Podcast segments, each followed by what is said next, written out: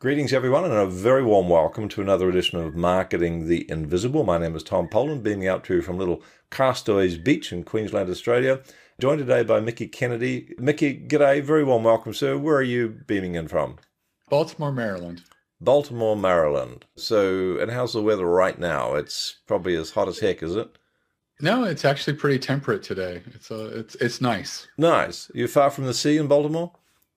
About an hour or so. Yeah, it's not too bad. Yeah. All right. So we'll get off the geography and the weather climate report. Sorry about that, everyone.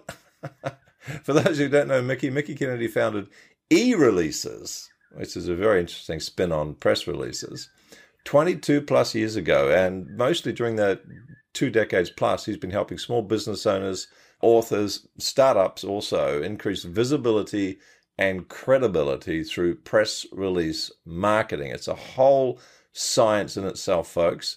So the title, aptly enough, is How to Use Press Release Marketing to Grow Your Business. And Mickie's going to show us how to do that in just seven minutes. Mickie, our time starts now. So question number one is who is your ideal client?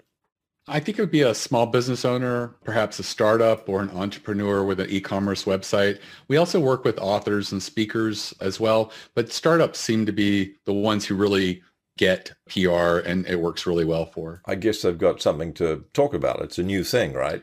Well, I think that a startup in general has a strong idea that they're doing something unique. So they, they really know what their USP is. So they can focus on that where a lot of other business owners are just clumsy and don't really understand what makes them different from other people. Right. So they can articulate the point of difference and the, the value proposition probably a, a bit, a lot better. But also for coaches and authors, someone who wants to grow their brand, build a business, sounds like this is the sort of thing that might be good for them as well. So tell us a bit more than question six, sorry, question two, six minutes left, I should say.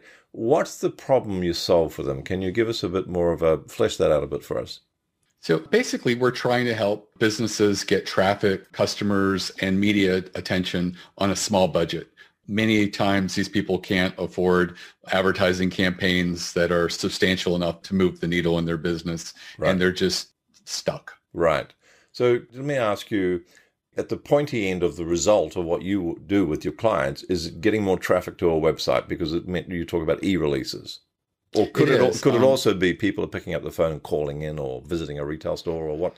What what typically it, happens? It can be. It depends on what's being promoted. Okay. So if someone's promoting a national chain and they're having a special donut day, Dunkin' Donuts, for example, here right. in the states, yeah. then that might get people into the actual local stores. Okay. But a lot of the stuff tends to drive online traffic for right. e-commerce experiences. Okay, but there's an application for physical products as well, by the sound of it. So yeah. tell us about. Uh, question number three is, in five minutes left I want to hear about the typical symptoms that someone might be experiencing in their business if they're going, okay, so these things are happening, therefore I need to find out more about these e releases.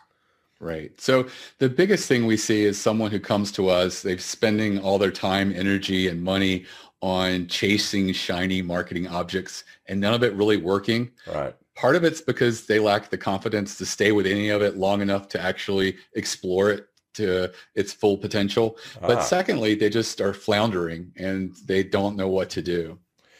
So let's look at some of the common mistakes then, because that might flow on quite nicely. Four minutes left. Question four. Some of the common mistakes that people make. You've talked about kind of floundering because they're not sure exactly what to do. Possibly they don't know how to articulate the message to get the cut through and the motivation that they want in the marketplace. Apart from throwing more money at it, what are some of the other common mistakes that you see people making when they could actually just be tapping your shoulder and asking for help? Sure. So we see a lot of press releases that when people do do a press release that are just safe, mediocre press releases. Um, ah. sometimes they just send them over a web only service that never goes to journalists. So you never really have the opportunity to see if the media would pick it up and run articles about it because it never reached the media. Right. So safe, but maybe not getting the cut through because it's, it's, it's a bit too safe. So sure. let's, I mean, the power of e-press releases is potentially pretty phenomenal. We're, we're talking about, you know, potentially thousands of organizations picking up on a story and broadcasting that story. So we are, you know, most of us, I think, would understand the potential of it. But it sounds like it could be a big deal for a lot of people to organize all that. That's probably where you come in. For those people who aren't going to work with you, there's very few of them. What's one? Let's give them a top tip. One thing that's not going to solve the whole problem. It may not get them over the line with press releases, but it might take them a step in the right direction and prepare them. Right. I would say conduct your own survey or study. The media loves numbers and anybody can author a survey. If you don't know who to send it to, partner with a small trade association. They don't get a lot of love and they would love to be mentioned in a press release that you're going to be doing. Right. So they'll gladly send a survey out to their members. That gives you instant credibility and also gives you the numbers that you need to put together a compelling survey or study. Right. So this, the press release could be, you know, Tom Poland in conjunction with the National Association of Plumbers or something like that have conducted a survey and so on. That's pretty smart because you're giving that national association something they're looking for as well, and that's their motivation for cooperation. Very clever. So let's go to uh, question number six, and there's two minutes left. I'm after one valuable free resource that we could send listeners to that where they can find out more about eReleases. You got a, right. a landing so, page somewhere? I do. I have a special page with a free masterclass that teaches winning PR strategies. The survey and study I just mentioned was one of those, but all of these are concepts that anybody, no matter how non-newsworthy you feel you are, can put into place and build a real PR campaign that will work. And it's at ereleases.com forward slash plan, P-L-A-N, and it's completely free. Okay, folks. So go to www.e, E for Echo, releases, as in press releases, ereleases.com forward slash plan. Go get it. We've got 75 seconds left, Mickie. Question number seven is what's the one question I should have asked you but didn't? I would say, what's the one thing every business should be doing? And the answer to that is split test as many elements in your business as you can.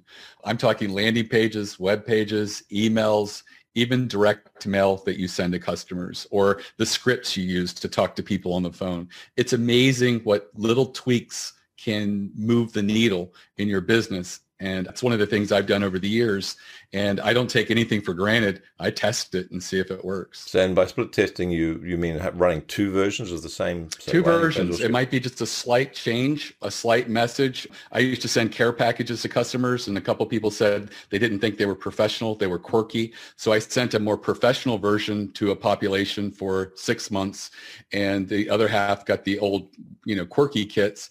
And then we tested them over the next three years, and we saw the lifetime value of those who got the professional kit was much higher than those who got the quirky kit. Interesting. And so these people were right. The unprofessional quirky kits, even though they, they matched to me, they weren't effective. Great example. Mickie Kennedy, thank you so much. Thank you.